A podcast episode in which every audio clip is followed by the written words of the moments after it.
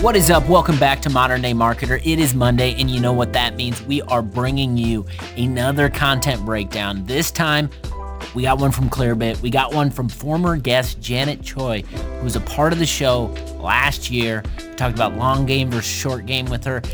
I was researching in the juice and I stumbled upon this article and I clicked it. I was like, I wonder if Janet wrote it did a scroll. There she was. The article is called Know Your Hand Raisers Why Marketing to Your User Base Isn't Working Anymore. There's a lot to dig in with this. This is something that we are thinking about at the Juice. So we said, hey, here's an article. Let's talk about it. Let's share some perspective of how we think about this and what we're currently going through. I got Jonathan back on the pod. If you like what we're doing over here, hit the subscribe button. Most importantly, tell a marketing friend that you're enjoying Modern Day Marketer let's kick it to the conversation. What is up? How are you all? Thanks for tuning in. We are back with a, another content breakdown. We're going to be discussing an article that we found in our own platform, and we are going to uh, just talk a little bit about why we chose the article, what we learned from it, and kind of some of our key takeaways. But before we jump into it, Jonathan, welcome. How are you? Thank you, Brett. I'm doing well. I am back in the office. Uh, so I'm back on the microphone. So hopefully my audio is better, although we are in a construction zone, not only metaphorically, but also literally uh, in the High Alpha Venture Studio office space. So if anybody hears any background noise, uh, apologies for that, but uh, excited to be back and excited to talk about this article today. So yeah, I, I, will I will send an apology in advance. So about five minutes before we hit record on this, I am recording at my parents' house in the basement. No, I do not still live here, but I probably should based on the amenities over here the Lowe's truck came and my parents are getting a new uh, washer dryer. So it's almost like they knew we were recording a pod. They give you that window and they're showing up right at the start. So they're we'll, we'll uh, leave it to our uh, wonderful audio engineers to make us sound as good as possible. Promises he doesn't live there. Sure, Brett. Go make your bed. okay, let's jump in. So uh, the article is called Know Your Hand Raisers Why Marketing to Your User Base Isn't Working Anymore. The author of the article is Janet Choi, who's the head of content at Clearbit. If we rewind the tape, if you're a longtime listener of the podcast, even before it was called Modern Day Marketer, we had Janet on the show to talk about the long game versus the short game when it came to marketing. And she gave some really good thoughts and perspectives. So if you're interested in hearing more from Janet after you read this article, because I would encourage you to read the article, it'll be in the show notes go back and listen to the episode. Um, really enjoyed that one.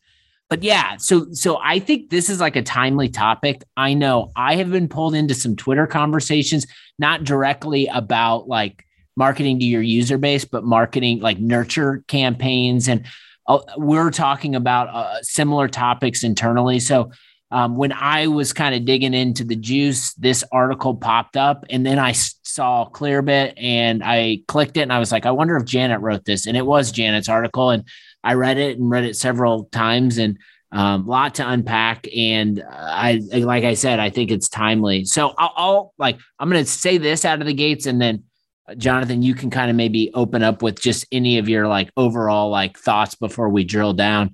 But like this article is written for the marketer who is operating kind of in the PLG format, uh, product led growth. However, I've read this a couple times. I think there are a lot of takeaways, even if you're not a product led growth company, that you can still read the article and take away and apply to what you're doing. So, that's kind of my opening disclaimer. Um, but yeah, uh, Jonathan, we haven't had a chance to talk about it. That's why we're doing the podcast. Like primary, like takeaway, what struck you like right out of the gates when you read this one? The first thing I'll say is uh, just generally a Clearbit fan of their brand, of their content, of Janet.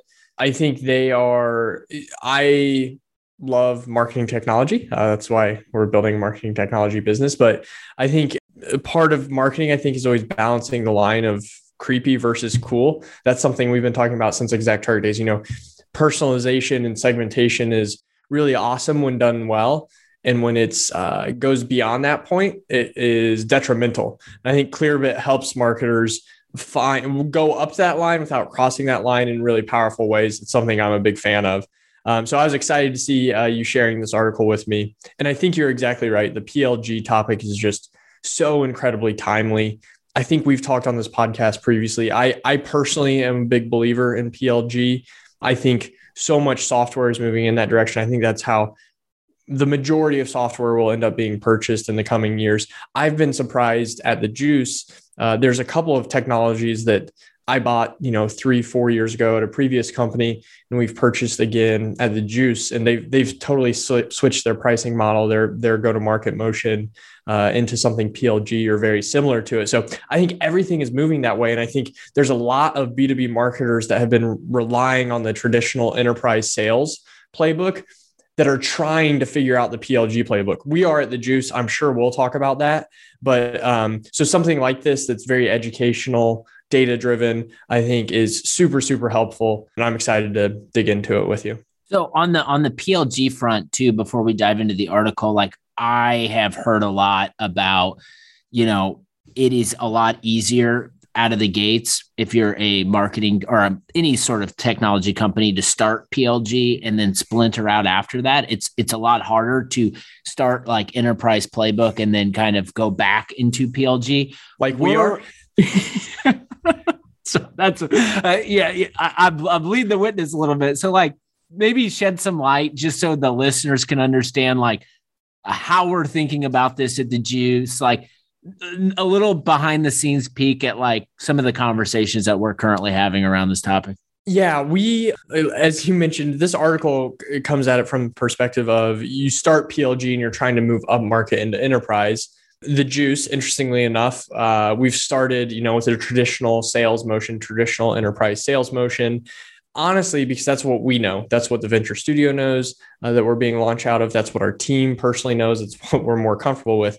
But our product there's just so much natural opportunity for that PLG motion. We've got brands on the, that can be on the platform for free. We have members using the platform for free. So how do we turn all these different touch points into hand raisers in a way that feels very natural, very organic for them, a, a very enjoyable experience? And how do we do it? How do we make those uh, happen more efficiently, more often, and just better experiences? It's something we're thinking through very actively. And I, I think right now, what we're trying to do, I can tell you as a team, like it's not something we are relying on yet, but it's something we want to start to experiment with so that then we can start to forecast around it. So we're trying to learn from as many people as we can from companies like Clearbit. Another one that we often reference here internally is G2.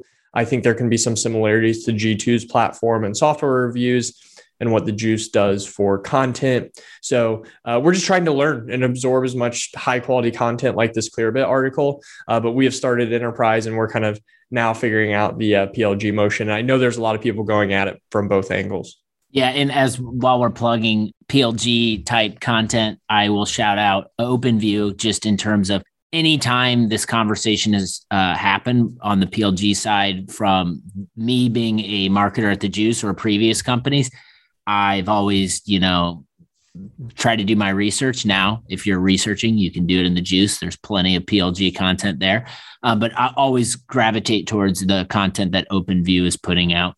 So verbal there's a retweet for OpenView there. Just a big fan, and uh, their content is in the juice, so you can check it out with along with other PLG content like Clearbit and G2 all in the juice. So this article, it's time to finally dive in. I think does a really nice job of putting specific use cases on display of companies, what they're dealing with, roadblocks they've hit. So we're going to talk through a couple of those, but I think it would be good to just like maybe like the setting of the stage article of the article that Janet put together basically was broken down into if you are someone at a company that's doing PLG and you start where it's in-app messaging works to generate interest and generate new customers, but then you start to see diminishing returns.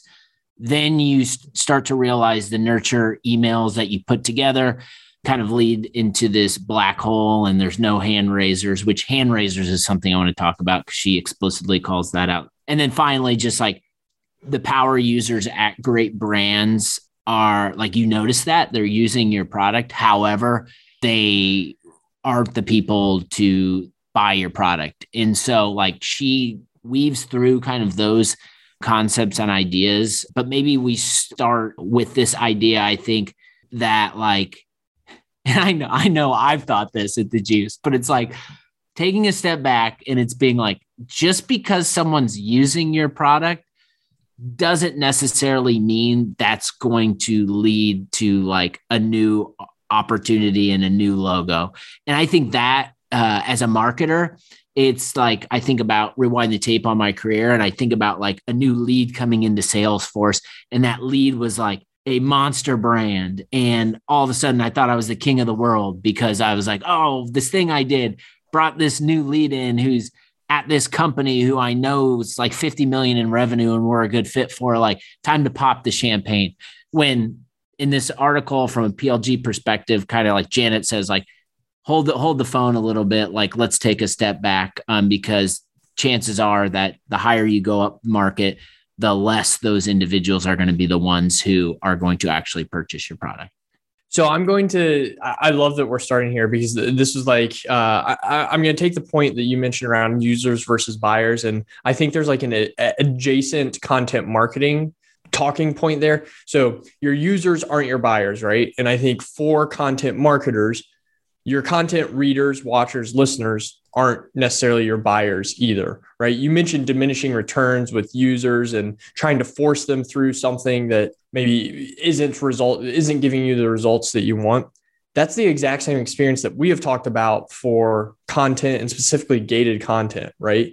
You've got these content consumers, uh, as, as we reference them, you want to turn them into buyers, but 95% of people that are consuming your content aren't buying. I would guess the percentage is even higher than 95% of that, right? So we force them through this buying experience that they don't want to be a part of. And I think that's very similar to what Janet has said in this article is with your product users, you're forcing them through this buying experience that they don't want to be a part of, right?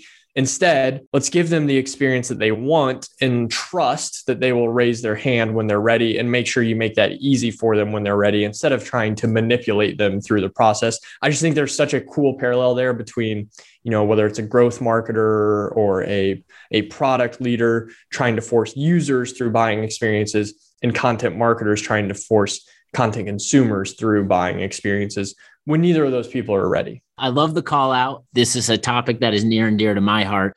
Um, one thing I would throw back at you is that I agree. And I would say that the challenge is, is the mindset shift. And the challenge is that to get not only the content marketer or their boss or their boss's boss bought into this like notion of like, all right, we're as a business to like lean in heavily on content and over index on brand and come from a place of abundance and know that if we deliver the best content experience possible and stay in front of individuals with helpful content that gets them to think that when they do in fact have that problem then they'll come around to us that like we all know that like the buyers are in control and we all know especially like we we we don't know no but w- we think we know and we're that's why we're going to market this way is that if we just stay consistent and continue to do things like record this podcast get people to listen newsletter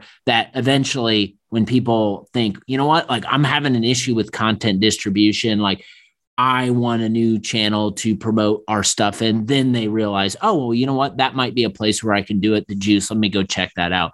So I think the hard part in this scenario is just the mindset shift. So, like, do, do you think that starts with like the individual, like managing up, or is that this have to be like a, a top down approach to kind of like adopt this coming from a place of abundance and, and breaking old habits? I'm probably going to sound like a broken record here, but I, th- I think it can come from anywhere. But I think the key point is having the data to prove it out. I think last week you and I talked about um, last week in recording time. I'm not sure in release time, but we talked about data and storytelling. And I think what stood out to me from this article was there was data and like use cases, which I think is still storytelling, but it was very specific examples with very specific businesses that had very specific pain points. And I think the key to all of those different stories or use cases in this example is they had a baseline, they had started doing something, they were tracking it. And even though it wasn't working, they knew what they could experiment with to try to improve it. And so I think, you know, whether it comes from the individual contributor who's maybe a data analyst or a marketing analyst or product analyst, or it can come from the VP of marketing or growth or product. I think having the data and having the foundation to track these things, whether or not you're tracking the right thing and whether or not you're getting the data you want, the fact that you're tracking it allows you to pivot even quicker. And that's what stood out to me consistently through all the examples in this piece of content.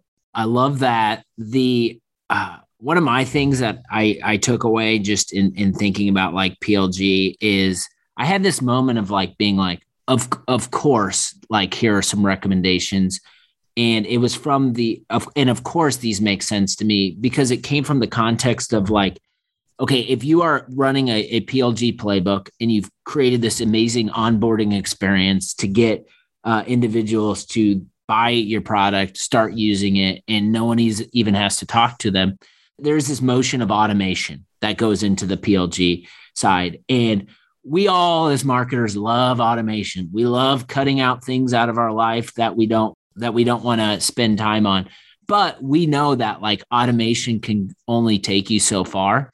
So I guess that that was like a takeaway for me is like is there or w- when is it time within a PLG motion or within a traditional go to market motion that we kind of shift away from automating everything and realizing, okay, if we take a step back and analyze this, there are some changes that we can make that probably involve human capital or people as a part of the process.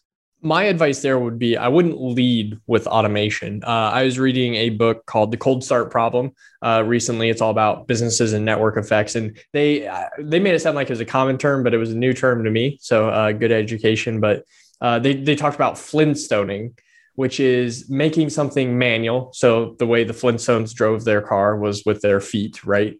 They talked about flintstoning something until it works and then automating. And I, I thought that was a cool lesson. You know, we talk about at early stage businesses doing things that don't scale, starting very manual and then automating. And I think that's the advice I would give is you know, maybe start by flintstoning something. And then once you see something that has traction, see if you can scale it with automation as opposed to leading with automation. If it's not right, then you have to put all that toothpaste back in the metaphorical tube, uh, undo all that automation and try to re automate something or then try to start flintstoning something.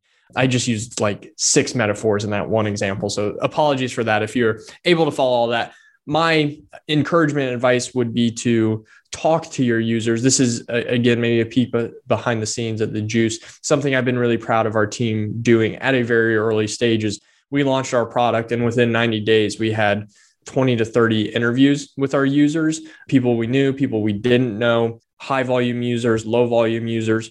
I think that's empowered us to know, okay, what do we want to we've got our own ideas uh, and I think some of that's important. There's the uh, Henry Ford quote if we built what people wanted, we'd build faster horses. But I, I think we've blended our own vision with what members have told us they want. We're starting that manually and going to see how we can scale it there. And then we're going to build automation on top of that. I think that's so important is to um, kind of test and experiment, have that ability to build automation later to help you scale as opposed to leading with automation. And again, probably forcing people through experiences you don't even know if they want or don't want. So I want to get into one of the use cases that was called out and why it is near and dear to my heart is because I feel like I built my career on the backbone of sales and marketing alignment. And if you're a, a marketer, automation, PLG focus, like a lot of times, like you can be successful and you can not even like maybe you don't have a sales team or you don't you don't even interact with your sales team where I think at, at ev- eventually, like as you grow and as your team scales, like there there will be a breaking point where you won't be successful, sales won't be successful without collaboration and working together. So the example was around kind of account readiness, and it was the InVision example that uh, Janet put together. It was basically like you know InVision put this PLG uh, uh, playbook together, and it was successful. People are coming on board, and then they started noticing like at a more enterprise account level, like a Facebook, you get three uh, designers from Facebook that were using the free version of InVision. However, none of them were converting. And that's kind of when you take a step back and it's like, well, why aren't they converting? well, they're not converting because these individuals at a big company like Facebook don't have the authority to go make buying decisions as a place like the juice would be where if we like something and we use it and we share it in slack then we can just put our credit card in and boom we have access to it. So i think like this example stood out to me because it shows like you might automate something but it'll only get you so far. When you hit that point, it's taking a step back and it's account planning, it's aligning with your sales folks to understand like who is the hand raiser at that company. It might not be the individuals using your platform, but it might be someone who is the VP or the head of a department. And sometimes that takes a collaboration between marketing and sales. This is a great example because it's happened personally to me at my previous role our company used InVision. I wasn't heavily involved. I think, you know, I had a username and maybe reviewed designs in there in a product marketing role. Came to the juice uh, before we were even the juice, as we were in the very early days of kind of conceptualizing the business and the product. Uh, the venture studio we're being born out of high alpha, they used InVision. And then when it came time for us to make our own decisions in our own business. I wasn't, again, a, a, user necessarily of InVision. I would review things in there, which I, I, mean, I guess by the technical term, I was a user, but I wasn't the person that was going to be using InVision day to day. But I was the person making the decision on what we should use as a team moving forward. We got to the time when it was time to hire a product designer and you know they ask what we use and it's like oh well we use InVision uh, right and that was just naturally what I had been kind of the process I had been put into. Uh, I had a good experience. I liked the product. And even though I, again, wasn't the power user or the day to day user, uh, I was probably the buyer. And I think, again, if they had built the product for me, it wouldn't have been the right product. If they had built the product um, or the, the process specifically for the day to day user, probably wouldn't have been the right buying experience. And they, they have found a way to successfully blend the two. And here we are using InVision so this is good. I'm curious. You are the hand raiser in this example for the InVision purchase at your previous company, but you're not the user. I would love to know, and I'm sure other people would love to know who are going through this process. What were the things that allowed you to just check the box and say, Yep, InVision, yep, let's do this? Was it you getting your hands on the the tool? Was it feedback internally? Like what sort of things did did you get that kind of gave you that confidence that that was the the right platform for you? Both to the examples you gave, I knew that our product designers enjoyed using it, and I think the key for me is that it was collaborative. Uh, so it was powerful enough for them to use as a design and collaboration tool, and it was simple enough for me to log in and not being a super technical person uh, collaborate with the designer, right? So it, it, felt like it was a tool that was built for both of us. It wasn't necessarily just a heavyweight technical design tool. I think maybe an example here is like Adobe. Some of the um, Adobe uh, suite can feel very built like for power users, right? Whether it's Photoshop, Illustrator. I, I couldn't send an AI file to somebody and like just expect them to to intuitively know how to operate in it, right? But that's what happened with InVision. Somebody sent me an InVision mockup and said, "Hey, here, create a login here, drop your comments in," uh, and like I didn't need any training. It was very intuitive, very collaborative, and they enjoyed using it. I enjoyed using it, and so it just you know if you've got both ends of the spectrum happy and um, active in the the product, it's like no brainer. Why even look elsewhere, right? Like when it comes time to purchase, we're not going to retrain the entire team around something. We're just going to even go deeper with what is already working so training not training might not be the right word but like bringing in the salesperson into this equation. So if people on your team are using a platform and they love it and they're sharing that feedback and they're like we love this platform and you're not like necessarily tied in you know what it does uh, you know your people like it what advice do you have for the salesperson that's coming in the salesperson at InVision let's just say that's coming into that opportunity and, and is having a conversation with you? I would i would i would imagine like the process of like hey let me show you these slides about InVision. Let me walk you through our demo. Like that's probably uh that that old kind of way is probably uh, a little different based on everything that they know and how you feel. what advice do you have for like that sales individual that's coming into the deal? Like what things should they be doing differently in order to like secure the contract and have you become their customer? I don't have any advice. How do you like that? Come to the modern day marketer podcast where we don't offer advice. So and i say that seriously i don't know. This is what we're wrestling with at the juice as we try to figure this out ourselves. There's there's a ton of nuance between like plg self-service you know, just packaging that is like SMB, mid market, enterprise packaging and pricing that are all just like slightly different enough that I think there's different sales models to be attached to each of those. And that's what we are wrestling with a little bit at the juice and what we're trying to figure out in the next three, four, six months. Uh, and we're going to have to experiment, right? So I don't know. I, I don't know if it is a no touch uh, sales process where it's just easy enough, straightforward enough, low cost enough where marketing manager, director of marketing, VP of marketing can swipe a credit card and move on and they don't need any sales touch points. I don't know if it is, you know, really light touch where uh, they you know maybe submit their information or come inbound to us and we we walk them through with a salesperson it's part sales conversation part onboarding conversation or i don't know if we just have a you know maybe an smb or mid-market commercial account executive that is going after, you know, one call closes at a really low price point that makes sense. And then we also have the enterprise sales process. I don't know. Um, so I think there's a ton of nuance there. I think there's a lot of experimentation that needs to happen if you're starting that process. And I think you need to be ready for uh, to learn along the way and to be able to uh, pivot quickly based off what you learn in those experiments. You heard it here first. Come listen to our show where we don't give you any advice or next steps. But I think my takeaway from that and what I've experienced at the juice, just in relation to this, is if you're going through this and you don't know and you're trying to figure it out, which I would imagine most individuals are, like my biggest piece of advice is that find opportunities with marketing, sales, and product, whatever forum that is, where when someone comes in, and probably better times when the deal is lost like talk about it. Share what happened. What were the roadblocks? What you think wrong what what you think went wrong why they didn't convert like it, that's that becomes really powerful that that data and information. And you you marry that up with your customer base and thinking about the journey that they went through and why they did convert and why they are happy then i think you have enough information where you can begin to run tests and you can begin to uh, optimize and then hopefully narrow your focus.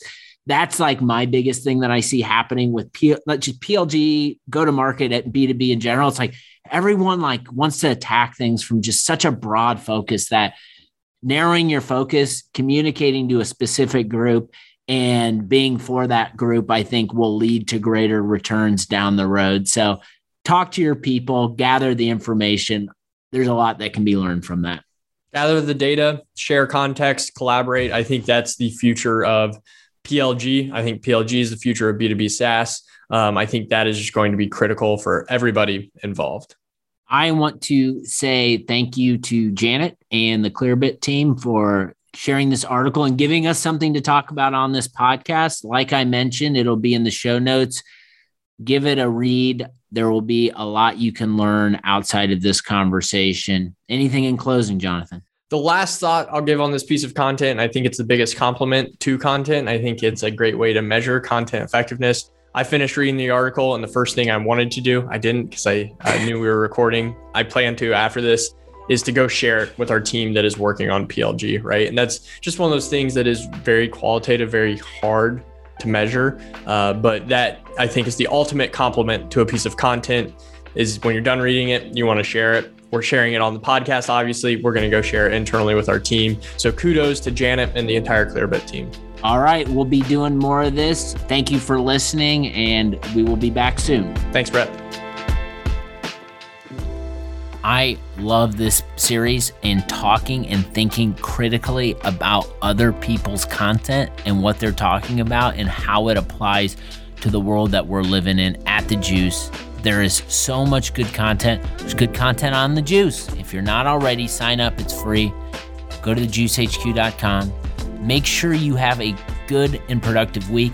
We will be back with another conversation with a content marketer or a marketer that matters this Friday. Check it out.